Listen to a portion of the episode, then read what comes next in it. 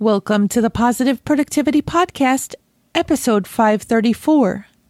The Positive Productivity Podcast was created to empower entrepreneurs to achieve and appreciate personal and professional success.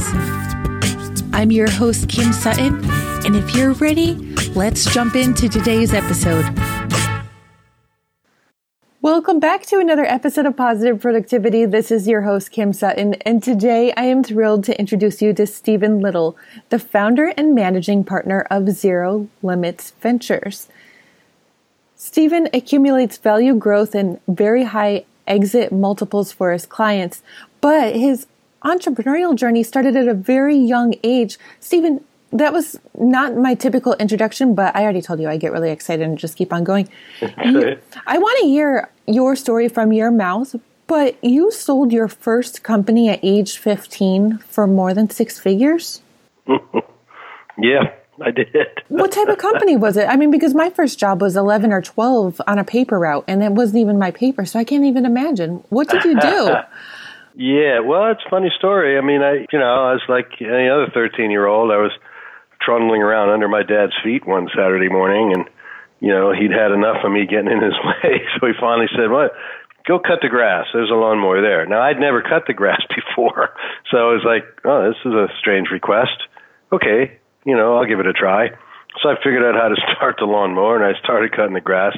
And no lie, I got like you know three passes through, and I was like, "Whoa, this sucks. I don't want to do this. this is horrible."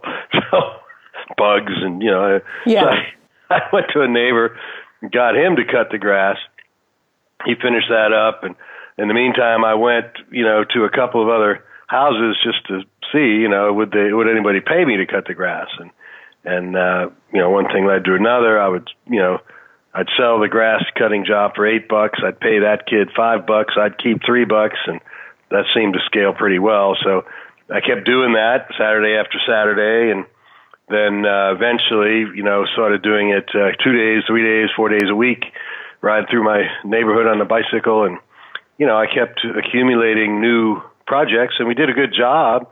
So neighbors would say, "Hey, who cut your grass? Oh, that little kid down the road there." And uh, long story short, I accumulated a lot of, of yards and bought more equipment and hired more people, and you know, it grew into a pretty significant enterprise. Oh my gosh. Did you employ most of your class? No, actually, these were older people. It's funny.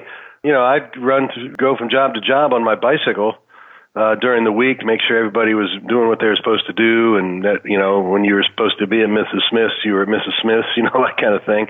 And uh, most of the guys working for me at that point were, you know, older guys in their 20s, 30s, sometimes even older than that. You know, it's uh, they hang out by the gas station It was near my house, and I'd go by and hire them, and then they became regular employees for me.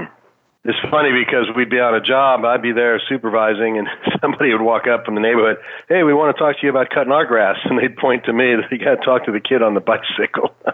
oh my gosh! so you know, I mean, it just kept going, and the you know the real story here and the significance of it is that one Saturday, I was going through my regular process of, you know, checking back with, hey, Miss Smith, you know, we'll cut the grass tomorrow. But, you know, August in Pennsylvania, the grass doesn't grow that fast. And I started to hear people say, well, that's all right. Give it a couple weeks. Come back, you know, week after next. It's, you know, fine. It looks good. And that happened five times in one day. I had about, at the time, I had about 30 yards. And, uh, I thought, wow, this, if this keeps going, you know, I'm going to lose half my money. You know, this is this is not good. Right. so, so I came up with the idea of uh, offering them a summer, a semi-annual, and an annual lawn care contract. And you know what I put in there is I you know cut the grass in the summer. Of course, I swept the walk and everything, so it was all looked nice and neat. You know, I would hit, uh, trim their hedges. I'd you know, if a storm came, I'd come by and clean up all the sticks and debris, and in the winter I'd shovel the walk, you know, I'd you know, and then uh, you know, like that, right? Just sort of keep the place looking nice. I wasn't going to do any heavy landscaping, but I'll keep your yard looking tidy. And everybody was like, ah, that's a great idea. I mean, if for one, you know, low rate of twenty four dollars a month, I get this squared away. That's nice, you know. And uh, you know, different fees for different durations and so forth. But the net of it all out is uh, it turned out that at the end of the day, uh, I kept all those contracts in a loose leaf binder. Back in my day, when you went to school, you have these loose leaf binders with uh, blue cloth covers you could write on. Yeah. I wrote wrote on mine in black magic marker, Steve's Big Book of Business, and uh, I kept all these contracts in there. And you know, by the end of it, there were well over a hundred of them in there, and uh, uh, not really knowing the significance of that yet. My dad came home one night and said, "Hey, I've been transferred. We're moving." And I said, uh, "Hey, you know, well, what do I do with my business?" Now, understand, he thought I was just out cutting the neighbor's yard, right? He didn't know that I had a whole warehouse full of equipment and had 35 people working for me and Wait, like your that. dad did not know that you had a warehouse of equipment. Nah, he's a busy man. You know, I mean, you know, it's just kid come home from school, and take off on your bicycle. He thinks I'm playing baseball when I'm out supervising jobs. You know, what, whatever. But Steve, how do you get a warehouse as a kid? Well, as a neighbor, I mean, it's up at the end of the neighborhood. The guy had a big ass garage that we wasn't using. I said, "Hey, Okay. can I rent that from you and put my equipment in it?" Right? Oh, I love it. You know, And you simple. paid him, so there was never any question. Dad didn't Yeah, right. get involved. Yeah. Oh my Yeah, gosh, exactly. amazing! You know, no big deal. So, I mean, really, it, at the time, it just didn't seem like that big a deal. It seemed like, yeah, it was a good thing to do with my time, right? Right. And um, so, you know, he said, uh, I, I don't think they'll mind if if you you know can't cut your grass anymore or cut their grass anymore. And I said, well, I don't think you really understand, Dad. So I I brought the book out and showed it to him, and you know he's leafing through it. About halfway through, he realizes it sort of dawns on him what he's looking at. And he looks up. He goes, "You, you have all these contracts. You have all these projects." I said, "Yeah." He goes, "How do you do it all?" I said, "I got a bunch of people working for me." he says, how many people? I said, ah, 30 something, 32, 35, somewhere in there. Sometimes more, sometimes less. You know, we get it done. He's like, wow, you know, get, show me your bank book. Right? So I bring him my savings. I didn't have a checking account. I had a savings account. We had a lot of money in it. And, you know, he looked at it and he said, my God, son, you know, I had no idea this was going on. He goes, I, I wish I could help you. I'm an engineer. I don't know what to do. I don't know how to tell you what to do with this. I said, you got to tell these people that they have to cancel the contract, I guess. I said, nah, it's got to be a better way. I mean, that just, that doesn't make any sense. I worked too hard to get it here. Right. So, right around then, uh, a lot of these now significant commercial lawn care companies were really getting traction in the market. I mean, they'd been around a while, but they were really uh, like Lawn Doctor, you know, or whatever. And uh, there were two of them in the area. And I said, well, look, this Saturday, why don't you drive me into town? And I would go in and, you know, talk to those guys, see if they're interested in these contracts or the business or whatever. So that's a good idea. So I went in and talked to the first guy, and he had the very same reaction my dad did as he looked, you know, leafed through the book. He thought, wow, finally figured out what he was looking at. Now, to him, you understand that he's got pesticides and fertilizers and all kinds of other things to sell these people. So to him, that book of contracts was worth, you know, Gold. I don't know, maybe millions of dollars, Yeah. right? Who knows? So he offered me a hundred and eighty-seven five for it, and I thought, wow, that's a lot of money, right? I said, okay, well, you know, let me think on that, and you know, I need to go talk to my lawyer, like I had a lawyer. Right. I didn't have a lawyer, but it sounded good, right? Uh huh. And uh, I left and went out to the car. And my dad said, "What happened?" I said, "Well, he offered me a lot of money, you know." And he said, "How much?" I told him, and you know, he's sort of in complete, you know, complete shock. It's like, well, that's, you know, that's three times as much as I make. I was son. just mean, about to ask you. you know, Yeah. you know. I said, well, your school will be paid for, Right. so, so he said, wow, that's great. Let's go home and celebrate. You know, I said, no, no, no. Let's drive down the street to the other guy, see what he'll give me for it. You know, he said, well, that's a good idea. so that guy offered me a bit more, a little less than two hundred and fifty thousand, and and uh, so we, you know, went home and called a friend who knew an attorney, knew how to draw up the paperwork, and we went back that next uh, next Monday, and he signed it and wrote us a big check, and and you know that was a success. But the thing that I learned, and while I couldn't articulate it this way at that time, because I was 15, was that that business had a very specific value driver. It wasn't me, it wasn't the equipment, you know, it was the contract. The fact that I had that book of contracts is what made the business interesting to all those prospective buyers because it meant that all they had to do was contact those people, describe themselves as the new owners. We're going to continue to do the work just as Steve did, but we've got other things that we can offer you, right? And so it turned out to be pure gold for them and, you know, pretty handsome sum for me. And I learned something about value drivers that understanding what drives the value of a business is a critically important thing. And while I couldn't articulate that lesson that way, I used the same basic principle over and over and over again throughout my career. You know, I built uh, six very successful software companies, sold them for, you know, over a hundred million dollars a piece. I then went to work with top tier venture farms in the Bay Area and did six more acquisitions for them, all of them in, you know, north of a hundred million. And uh, always use the same basic approach: is find the value drivers, find out what the highest paying buyer values the most and do more of that and do less of the other stuff and you'll build a more valuable better business right? And that's just the way i ran it for for 40 some odd years and then uh, retired pretty young and had a couple kids and you know the rest is history. Wow. You've got me thinking now because maybe i'm thinking about this from the wrong direction but I didn't even know what the value was of my business for the first five years. Yeah. to be to be more honest, longer than five years. I thought my value was the service that we were providing, and not actually what they got as a result of the service we were providing. Yeah, so interesting. Maybe you can explain a little bit. More. I mean, I understand the value driver. They love Steve's big blue book of business, business. Right. yeah. But right like when when you were working with all these other companies and and determining the value drivers what types of things were those businesses looking at? Yeah. and and what should entrepreneurs be looking at as the value drivers in their business? Yeah. Well that's a, that's a great question. And it, the thing to understand about the value of a business is that every prospective buyer is going to value your business differently because they're motivation for buying you is unique to them. Let me give you a simple, oversimplified example. Let's say there's a buyer out there who's interested in buying your company because of your customers, your customer acquisition capabilities, your customer retention capabilities, the, the fact that you have the relationship you have with the market. What they're actually saying, without saying so, is that they feel like they have great product – they want to buy a market by buying your company, right? That makes a certain amount of sense. They want to sell their product to your customers, okay? And it's easier for them to do that if they own the business.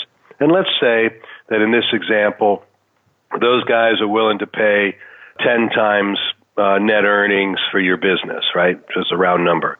Uh, so if your business does two million in net earnings, they're willing to pay 20 million for your business, right?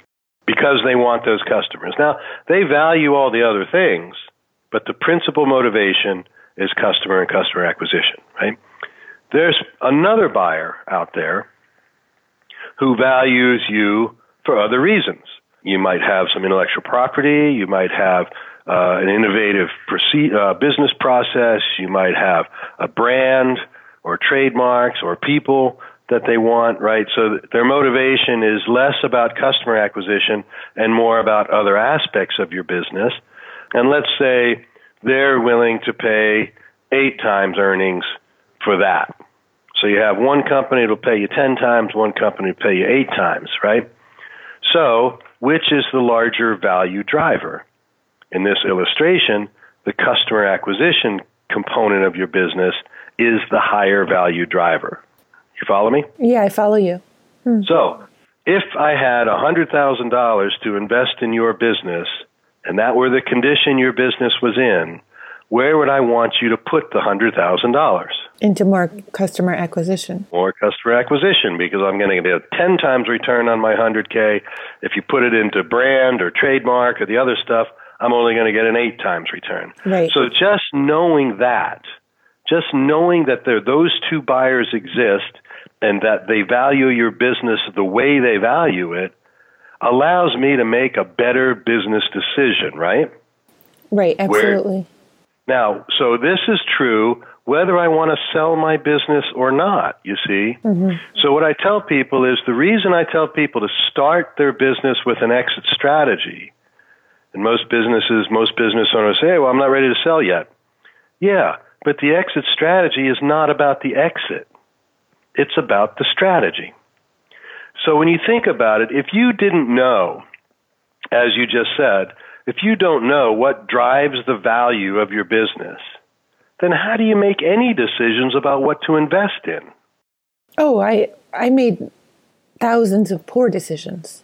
Sure, most do. Yeah. Because it's sort of a wet the finger, put it in the air. Well, do I want to mm-hmm. get more salespeople, or do I want to get more, build more product, or do I want to raise money, or you know, what do I want to? Or do, do I, I want to try to do all of all of that and then end up doing nothing? Yeah. yeah, right, yeah. right, or or none of it's good, or whatever, right? Yeah. So, so this is the thing: is that I feel like starting a business with an exit strategy in mind is not about setting up for acquisition as much as it is about having the right strategy to grow value, right? And then having that decision metric matrix in place so that you can continue to grow. Now, that doesn't mean this can't be changed it doesn't mean it's not dynamic. It doesn't mean that you can't ever invest in something that doesn't grow value. You can still have all of those things available to you. It's just important to know when you're investing in something that grows value and when you're investing in something that doesn't grow value, right? It's just an important element of knowing how to grow your business, right? I feel like so, this is a dumb question, Steve, but I don't feel like there is a dumb question, but I'm I'm still in that mentality. but how do we know what drives value. I mean, I understand mm. customer acquisition is really important. Without customers, there is no revenue. I mean, no, there just is no revenue. But I understand so, intellectual property as well. Yeah. So, the, so here's an interesting thing. Uh, when I first start speaking with new business owners, no matter how long they've been in business, but they're new to my to me, um, I ask two questions. Uh, the first question I ask is, "What's your exit strategy?" I typically get two, one of two answers. The first one is we don't have one, which is at least honest, right? And the second one is we're going to grow it and someone's going to buy us, which is interesting, but not a strategy, right? The next question I ask is the one you just asked, which is, well, do you know what grows the value of your business? What I typically get is a question that sounds something like, uh, what do you mean? Like revenue and earnings? Profit? Is that what you mean? Well, that's what we are all sort of taught, if you will, or it's sort of intuited that the more revenue, the more earnings I produce, the more valuable my business is, which is fundamentally not true. Right? But we all run our businesses as if that's the Holy Grail. And I would say, as evidence of this, you look at companies like Zappos or the previous iteration of, if you will, of Snapchat before they collapsed, right? There's a timing component in here as well. But, you know, two years ago, you could use Snapchat as an illustration to say, well, there's a company that's worth $28 billion with no revenue and no earnings. So it can't be revenue and earnings that drive value, right? Well, now they're almost bankrupt, but that's a timing issue, not a not a value driver issue, right? Because there's things called negative value drivers too, which sucked the value out of your business. And in their case, the negative value driver was this thing called Instagram. Mm-hmm. right? But that's a different story. But you can see that the basic elements are true. So how do you find out what drives the value of your business? Well, it's best if you can use a third party to do the analysis, but if you can't, you just do some creative brainstorming. Like, who would buy you and why would they buy you? Right? And you, you don't leave any area unturned. Don't make any assumptions that it has to be somebody in your business. right? So if you look at the list of prospective buyers, they could include competitors, they could include other companies that serve the same market with a different kind of solution. They want to expand their market to your solution. Could be companies who either compete with you or don't compete with you, but they want your customers, right? I used them as an example earlier. Could be a company who wants uh, intellectual property or a company who wants to access some very effective business process or, or uh, business discipline that you have. Could be a trademark, could be a brand, so forth. So you, you create sort of that list of things, and then you can do the research on that and ascertain what would be of interest to a prospective buyer. Now, you're not going to get a precise answer, but you're going to get a relative answer. And the relative answer is going to sound like, well, based on my company selling the products that we sell, serving the market that we serve, you know, these areas are the most value rich over time. So those would be the areas to invest. Wow. For instance, a, a, lot of internet companies uh, strategically defer EBITDA earnings in exchange for growth. EBITDA? Right. uh, earnings before taxes, depreciation.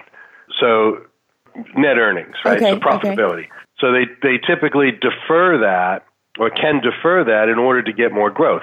So they basically, any money they bring in, they pour back into the business for growth because in their business, growth is the key value driver, mm. right? Yeah. So the faster they grow, doesn't matter if they're making money or not. I mean, this was Amazon's strategy for the first 10 years of its existence. Right. Is that how long it took them to make money? Uh, yeah, long time. Wow. Now, now, now, but look at the value that was created. Right. Right. I mean, so to this day, they don't turn a tremendously high volume of profit. Right it's good margin, but it's not like you know astonishing margin. But the value of the business is so astonishingly high, right? For this reason, right? And so when you look at a situation like Zappos, this one was a big puzzle for me in the beginning. Here you have a company, Amazon, bought Zappos for a billion dollars. Zappos was a couple years old. Now, here's the thing. If you looked at it from the surface lens, Eh, Zappos didn't sell any products that Amazon couldn't or probably didn't already sell, right? If you bought something from Zappos, chances are you have previously bought something from Amazon. So it's not like they had any customers that they probably didn't already have. Right. So what on earth made Zappos worth a billion dollars to Amazon, right? Are you going to well, answer that for us? I will. Thank so you. when you dig a little deeper, what you discover is that the timing of that transaction occurred about the time Amazon made a pretty dramatic strategic shift within their organization. Up to that point, they'd been a relatively monolithic company run in a relatively monolithic way. So, you know, strategy came from the top down, execution occurred top down. But they recognized that they wanted to move to a distributed business model. They wanted the prime centers. They wanted warehouses all over the all over the world, frankly, but all over the country at least, so that they could get you same day delivery. And then they could start developing their drone strategy and all the things we read about in the in the you know the tech magazines and whatnot. And in order to do that, they needed a more autonomous culture. They needed to empower the external elements of their organization to be make creative, innovative decisions and bring those innovations back to the company and share those innovations company wide. And what they needed was that culture of innovative creativity, which Zappos had in spades. Zappos was created for the express purpose of establishing that culture.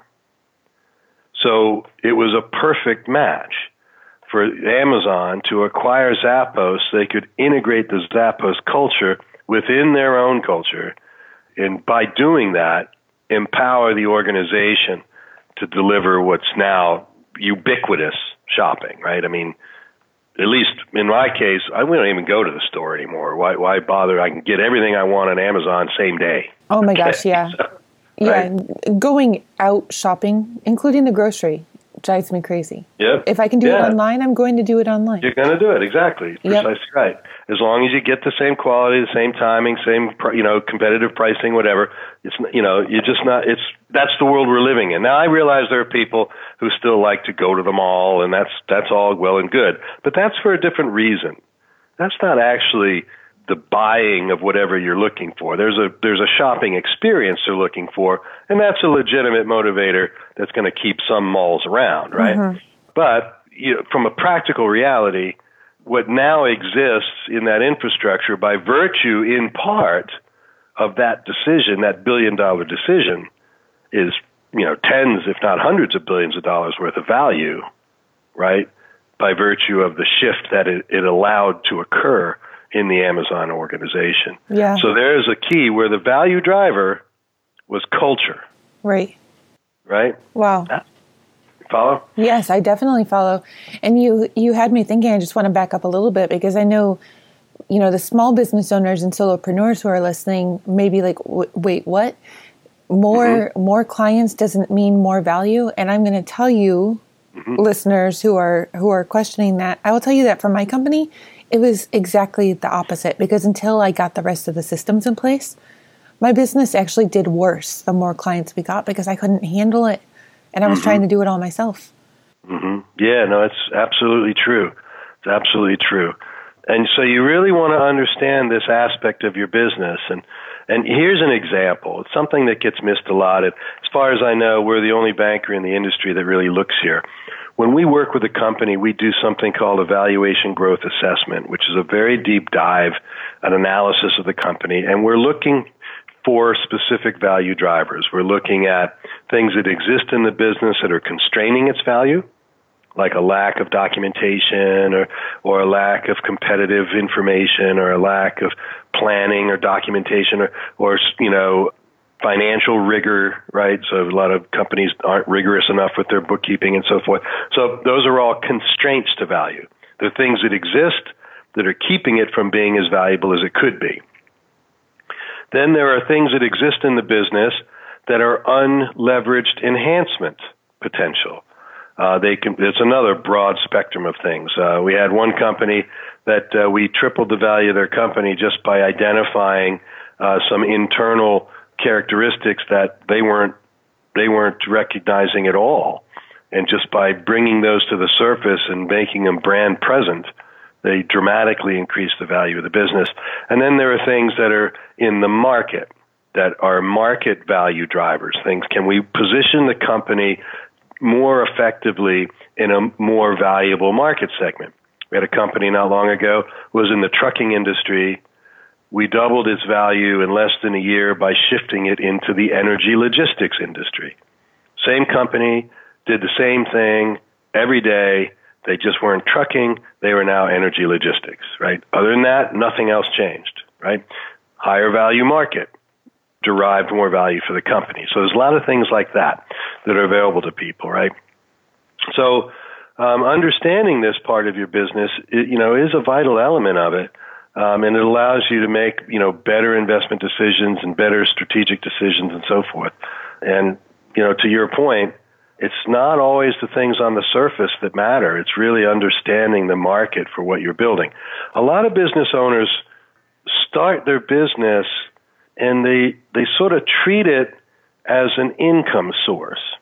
And it's important that you see that of course it's important to have income. You got to pay your bills, right? Obviously.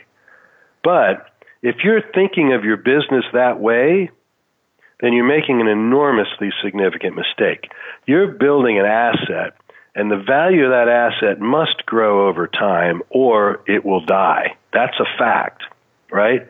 And I can tell you, and I don't need to tell you, but I can tell anybody who wants to hear me that, you know, if that's, if your outlook on your business is about the income you derive from it, then stop now. Go get a job. Because having a job is one heck of a lot easier than building a business, right? So if you're in business, you want to start looking at your business as an asset. And it's an mm-hmm. asset that's going to grow in value as long as you continue to understand how to grow value in your business, right? And I like to say it this way Whether you think you want to exit or not isn't the issue. There is going to be an exit. Whether you take your company public, whether you sell your company, whether you give your company to your kids, or whether you keel over dead at your desk one day, there's going to be an exit. And what's critical is that the value of that asset has been maximized before that exit, right? Because that's what you're building is the asset. And it's Steve, usually. I'm so glad you said that because this is a positive productivity podcast. And when you ask, or when you said that you asked them and they usually have one of two answers, I was waiting for death because my exit plan up until this conversation has been death or dementia. Yeah. Yeah. Well, and it's going to happen one way or the right. other, right? So, right. You know, and what's interesting is that when you think through that, so let's just, you know, let's play with that idea, right? Let's say death is the exit, right? I built a, I don't know, I built a plumbing business and I got offices in, you know, the, the mid Atlantic region or something, right? I got lots of plumbers out there and we're taking care. It's a great business, right? Healthy business. You know, I like to say healthy businesses, people get vacations and, you know, paid holidays, right? That kind of thing. Right. Well, uh, say that's we got, right? Now, my job as the owner is not just to employ those people and just to derive my income from that business, I'm also increasing the value of that business so that when I either get tired and retire or hand it over to my, my son or my daughter, that it's as valuable an asset as I can possibly deliver. Keep in mind that building a business is probably the biggest asset a person will ever have it's going to grow in value far faster and far more significantly than owning real estate, unless you have a real estate business, I guess. But, right. but owning a house, right? So really recognizing this part is, is critically important. You want that to be, a, you know, legacy value. You know, I mean, these are the these are the stories we hear. You know, you talk to, you know, I, I had a a friend of mine years ago ran a construction company. He ended up willing the company to me because his sons didn't want it you know, and I mean, it was tragic from that standpoint. It was wonderful for me, frankly, because it was a wonderfully successful business. That that he did pass away, had a heart attack. He passed away. I got the business. I ran it for another three years. Did really well with it. Enjoyed it a lot. Then I sold it to a much larger enterprise for the value assets that were available in that business. Now, what I did was a little bit unusual. I went back to those sons and gave them a fair amount of the money that I'd collected. But you know that was not just, you know, a transfer of wealth. It was a legacy that went with that, right? This guy had spent his entire life building this business. He died building this business, right? So that's something to think about. When you look at your business, look through the lens of its asset contribution to your life you know, I don't want to get off too far off in a spiritual realm here, but something that's really significant about humans is we're particularly good at categorizing things. Right? Our minds are set up this way. We we actually use it in our language. We have something we call a work life. Then we have something we call a family life. And we have something we call a love life and a sports life and a whatever, right? And it's as if these are separate things. And it's a convenience that our subconscious mind delivers to us so that we can do things like I'm going to borrow time from my family life, invest it in my work life, i.e., I'm going to work late tonight, honey. Okay?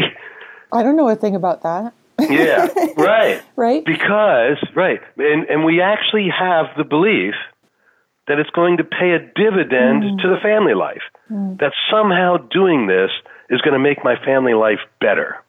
Wow. Which is insane mm-hmm. because that's not only not what happens, right? It ends up costing us the quality of our family life while we're pursuing this business life or this work life, right? So the thing to understand about this is you really only have one life, right? I mean, that's the truth of it. it you have one. Yeah, one.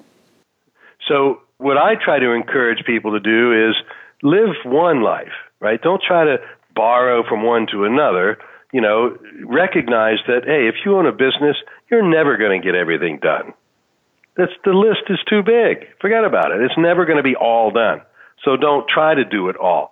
Know that at this time of day, you now have committed to spend time with your family. So stop this and start that, right? And if you'll structure your day that way, I know you have a productivity program. If you'll structure your day in a way that literally you just live into this schedule of commitments, it becomes much more enjoyable, much more rewarding, much more fulfilling, right? I have Absolutely. a program called Target Your Triumphs, which is specifically designed to help people do this. It's just, you know, map it all out, put it in your calendar. Then all you have to do is do what's on the calendar. oh my gosh, Steve. I just blocked out my calendar this past Sunday. Like I have color coding.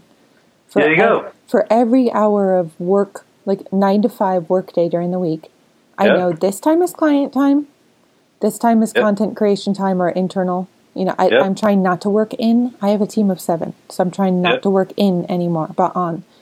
And I'm this is the first week, we're, we're recording this on a Friday, listeners.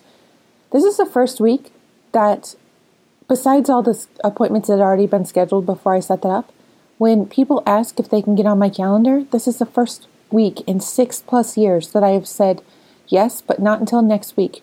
Because if it yeah. was content creation time, I actually said no. Yeah. Yeah, no, I don't have time for you. It's not your allotted spot here.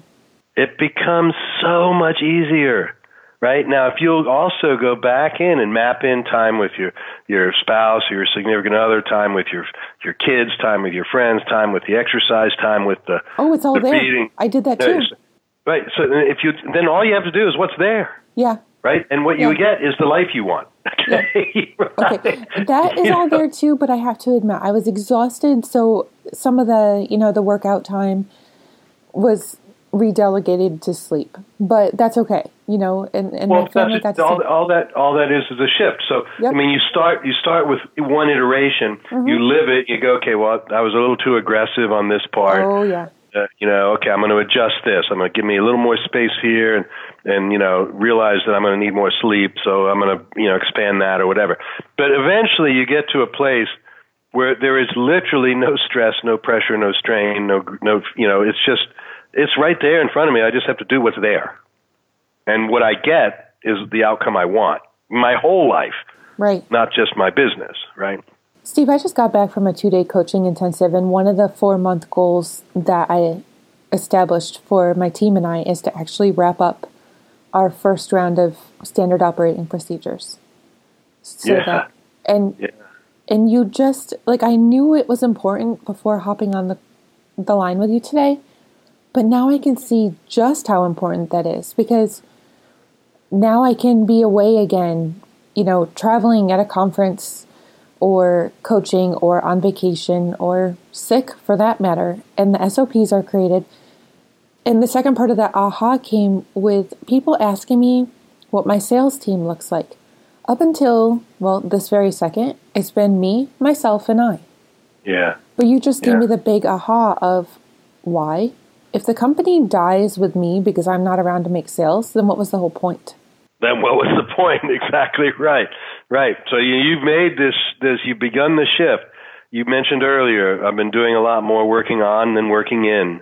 That's the first uh, thought shift to actually growing a successful enterprise. And as you're right, most solopreneurs are stuck in their business, right? They're delivering whatever it is they're selling that you have to move out of that. You have to start working on your business more and more and less and less in, which means somebody has to be in the business, right? It can't be you. Right, so that's an element of that. That then increases the order of complexity with operating your business, which then creates a time strain, right?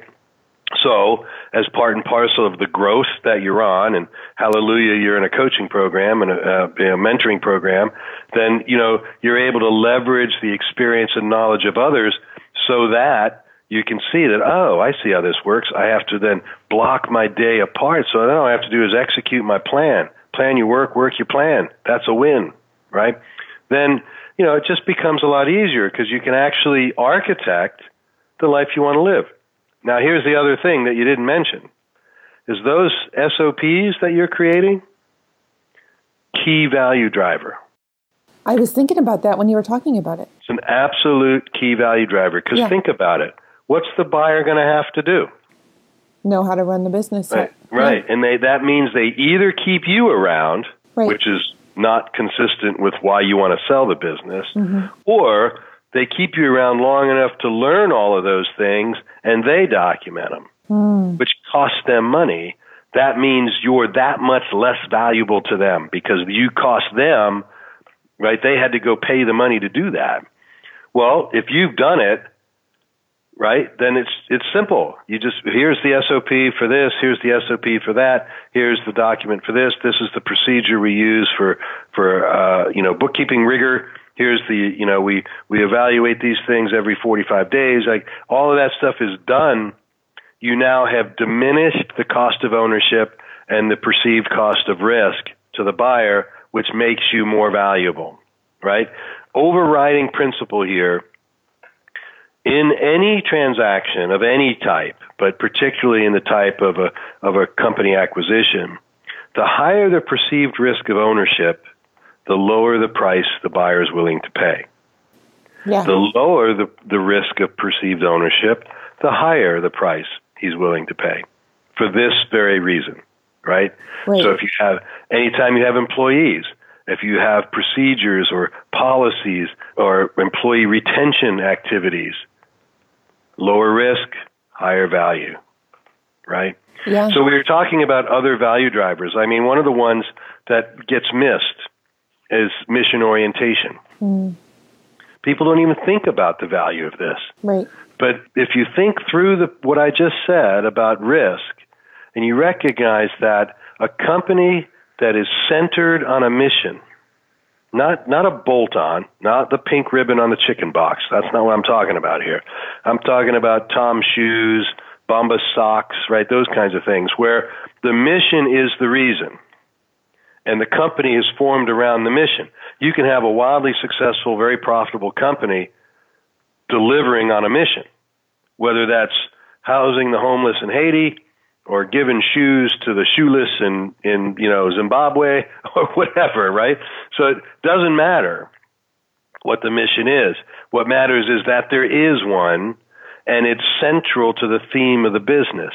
This is an enormously significant value driver because number 1, it creates internal connection. People are there for a cause that's bigger than themselves. That means they're likely to stay. A lot of times they're likely to stay and even stay for less money in some cases.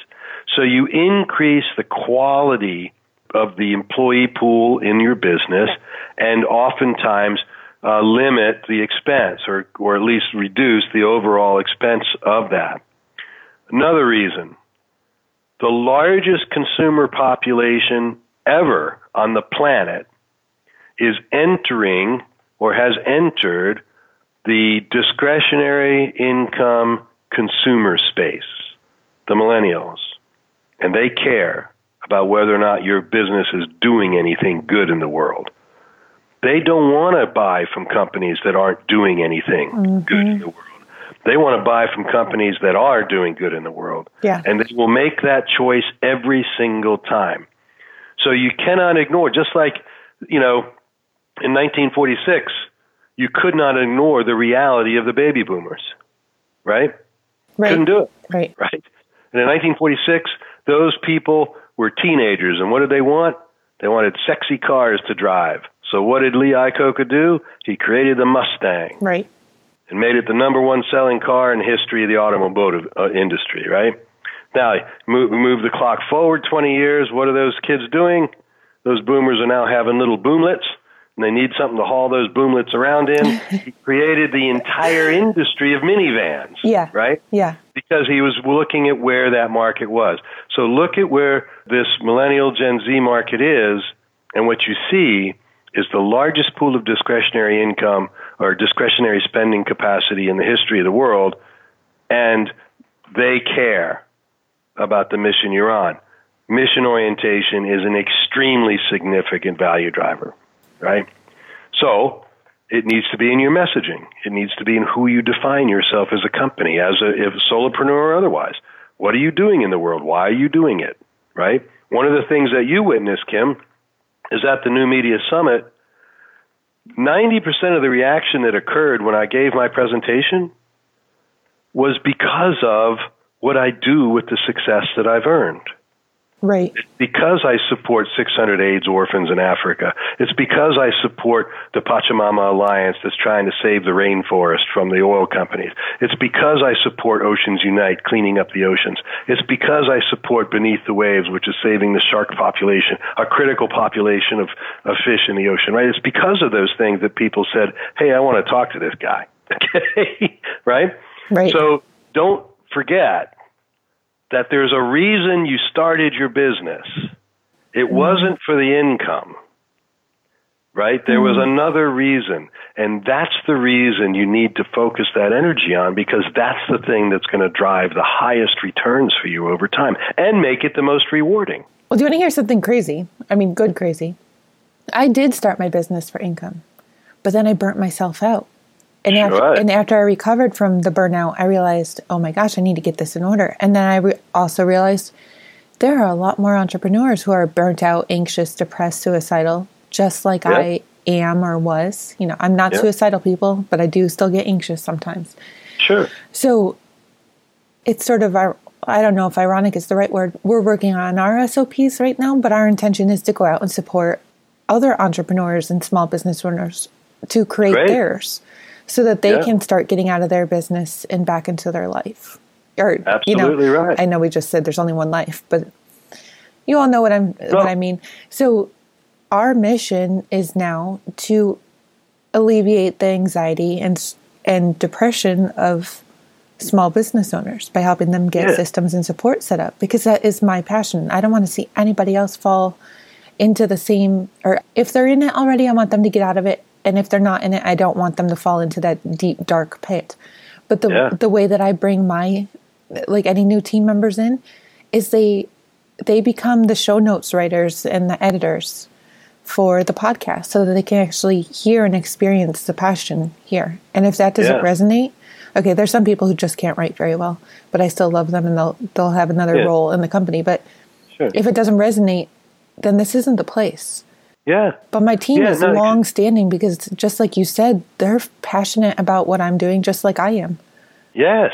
That's the point right there. Yeah. That's a perfect illustration, right? And you are doing something very significant in the world, right? You're you're basically saving entrepreneurs from themselves, yes. right? So, right, which is very powerful, very compelling, and very valuable, right? So that's exactly the kind of thing we're talking about here. So when you talk about, you asked about value drivers earlier. You know, look at all of these areas. I mean, social social intelligence is another one that gets overlooked. Mm-hmm. I'm not talking about likes and follows. Mm-hmm. I'm talking about establishing deep relationships with your customers online. Right? So it used to be years ago when I was building my first company, we didn't have the internet. There was no such thing as email. There were no websites, right? The way you sold is you called on the phone. there was no voicemail. Or you, you rode your phone. bike around checking on yeah, your neighbors. You know, yeah. you you know you made an appointment. Yep. And you went and you met with someone. You talked to them about mm-hmm. what they need and what you do, and you created a match. And, and usually in that process, you developed a relationship. You developed rapport, regard, respect. You you recognize that hey, there's a picture of a Mustang over there. You must like Mustangs, you know, or whatever it was. It was about the relationship, right?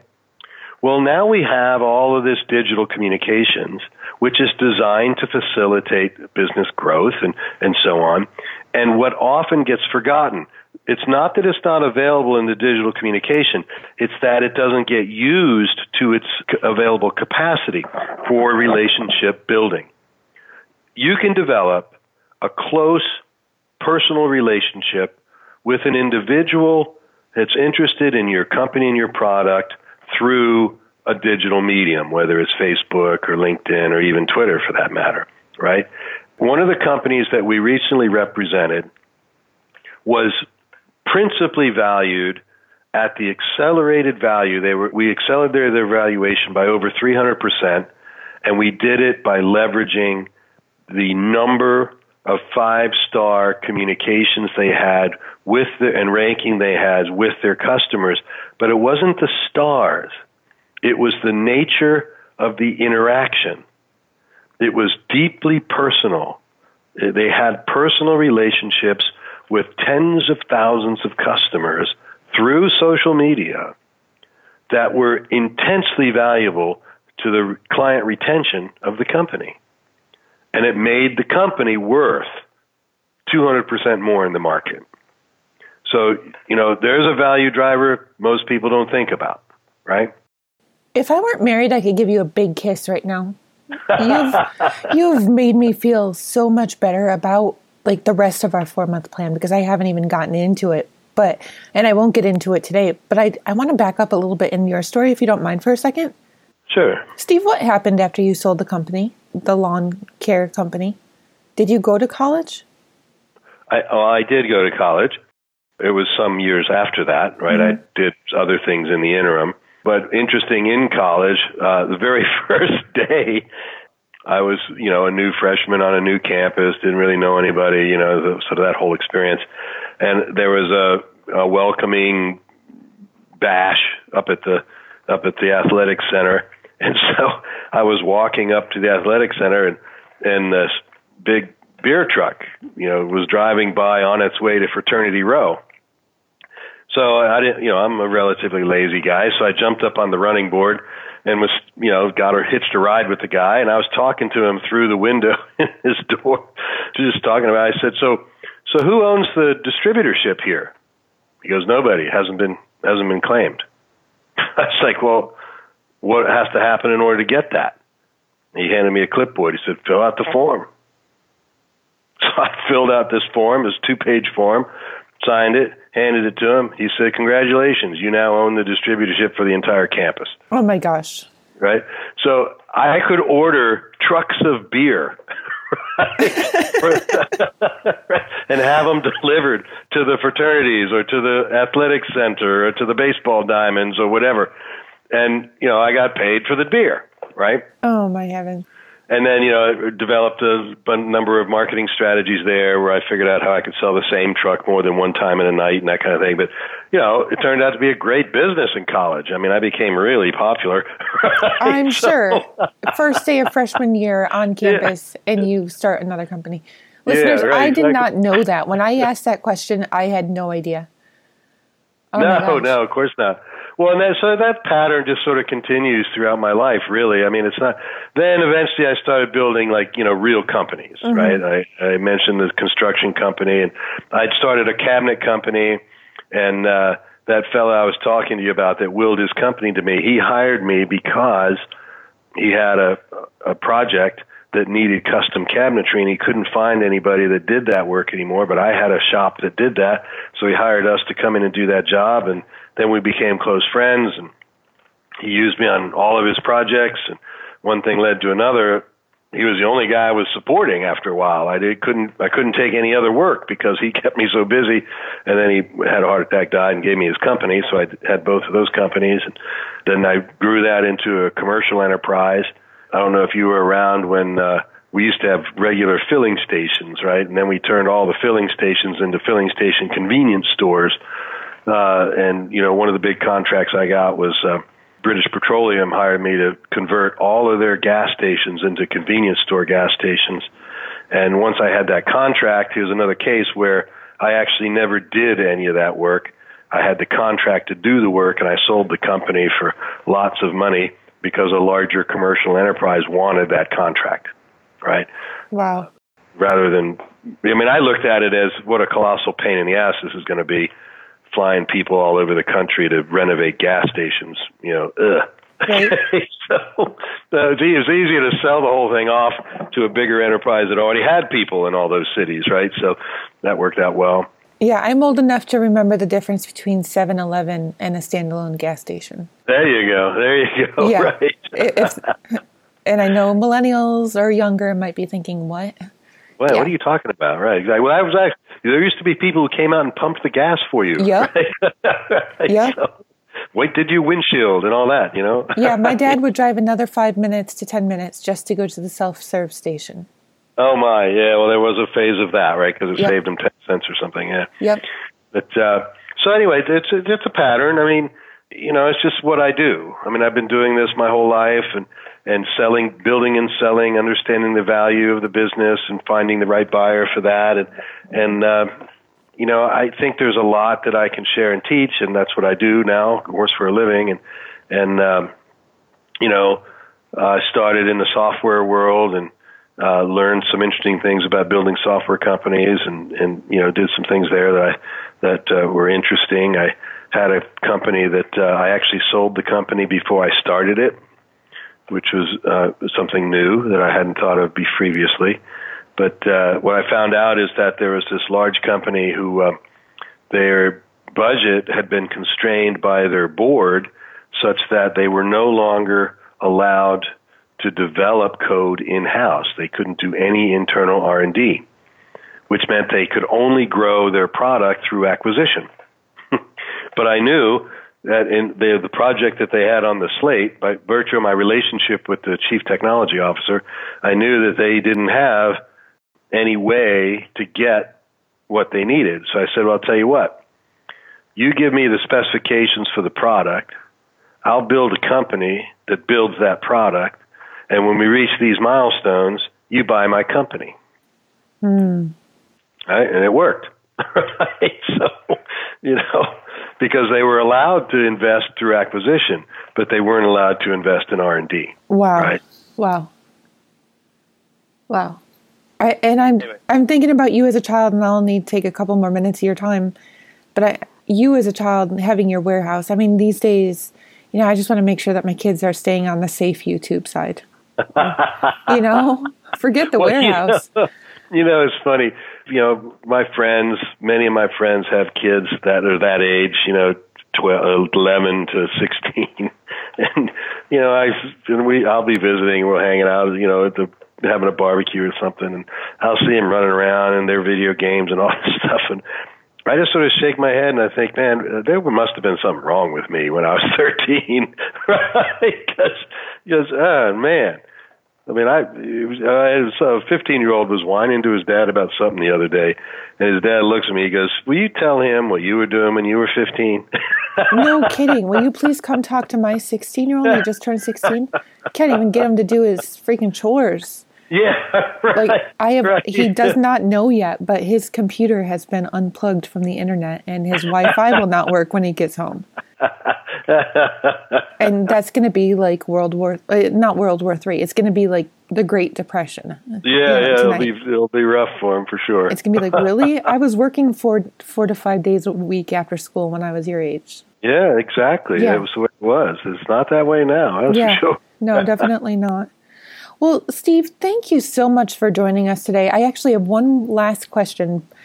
Um, sure. Or two. What are you most excited about in the next 90 days? Well, I've um, I've started a, a new initiative at Zero Limits Ventures. It's it's really off. It's coming out of a book I just recently read. It's called the Play Bigger Initiative, and we're I'm pushing my entire team to another level. We want to I want to I want to play bigger. Understand that I envision my role in the world as really replicating myself. I want I want other people to enjoy the success that I've enjoyed or better so that they can contribute to the causes they care about in an increased way. So, you know, it's a giving forward concept. And, you know, I, I've done a lot and I, I help people accomplish those things. You know, for instance, it's an absolute requirement to work with us. You must have a mission. If you don't have a mission, you have to go get one before we'll work with you. And, you know, I really want people to understand that, look, this whole thing about entrepreneurship is about the contributions you can make on the planet. You know, whether it's energetically or physically or, you know, whatever it is, you have to have an orientation that there's something bigger going on here. So I'm excited about the Play Bigger initiative inside ZLV because, you know, we're upping our game. We're really looking to, you know, uh, ignite a thousand suns who ignite a thousand suns who ignite a thousand suns, right? We want to get this out there and get it moving so that uh, we get more people that have more capacity to contribute more to the causes that need so much support in the world. So that's what I'm most excited about right now. Play Bigger initiative. And you said that was based on a book that you just read. Play yeah, Bigger. Called Play, called Play Bigger, right? Yeah. You are not helping my Amazon cart right now.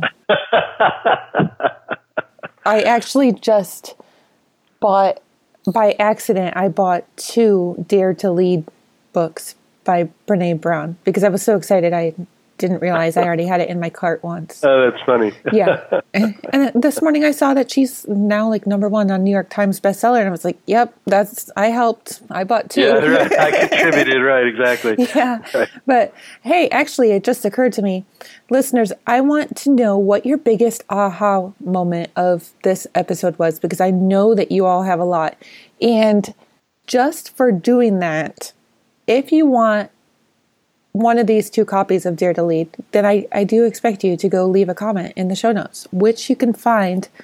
And that was totally unintentional, Steve. I did not do it for that purpose.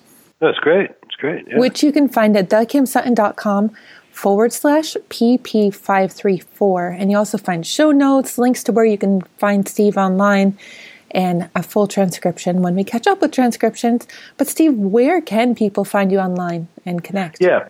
Yeah, so uh, if you go, I put a, a page up for people for a podcast like this. It's zerolimitsventures.com, all you know, lowercase, all spelled out. Zero Z E R O limitsventures.com forward slash access A C C E S S, and they'll find that there's a, a downloadable book there called the Valuation Growth Playbook it walks you through, you know, how to identify key value drivers in your business. There's a video up there that provides uh, contextual training on value drivers exit strategies. Covers a lot of what I uh, talked about today in, in much more detail. Unfortunately, it's an hour, but most people enjoy it.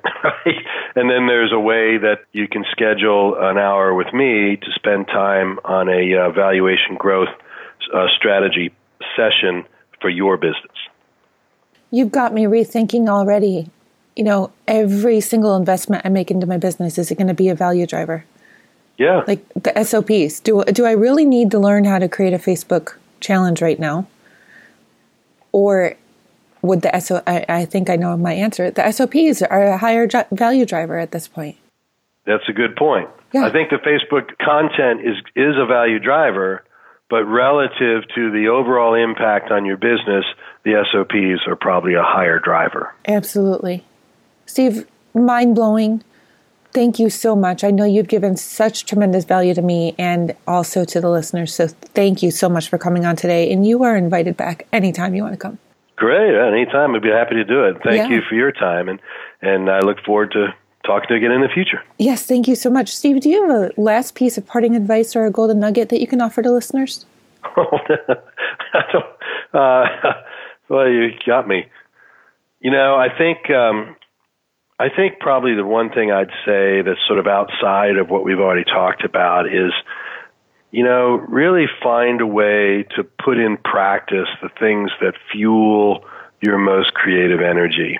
You know, I was just reading an article this morning about, you know, why most successful, highly successful, you know, billionaire class business owners uh, meditate, right? And it's it's really because we all deal with things that constrain us and limit us. There are fears, there's you know limiting beliefs, there's all kinds of decisions we've made in our lives as children that we carry forward as if they're truths, and they're not truths. They're just limiting beliefs that we, we made decisions about. And, you know, you can make a different decision and have a different experience. So I encourage people to use the, the skills and use the, the capacities that are out there, the, the resources that are out there to, you know, really learn how to get in touch with that in yourself. Use meditation as a daily practice and, and, you know, get clear about what you're up to in this world. Why are you here? What are you trying to accomplish? What's your purpose? You know, all those kinds of questions they all generate so much power and so much energy in what you do each day that uh, you're unstoppable. Thank you for tuning in to this episode of the Positive Productivity Podcast. When I'm not podcasting, I'm supporting six to seven figure business coaches with their marketing automation and entrepreneurs like you through my coaching and mastermind programs. I want to invite you to visit thekimsutton.com to learn how I can help you take your business to the next level.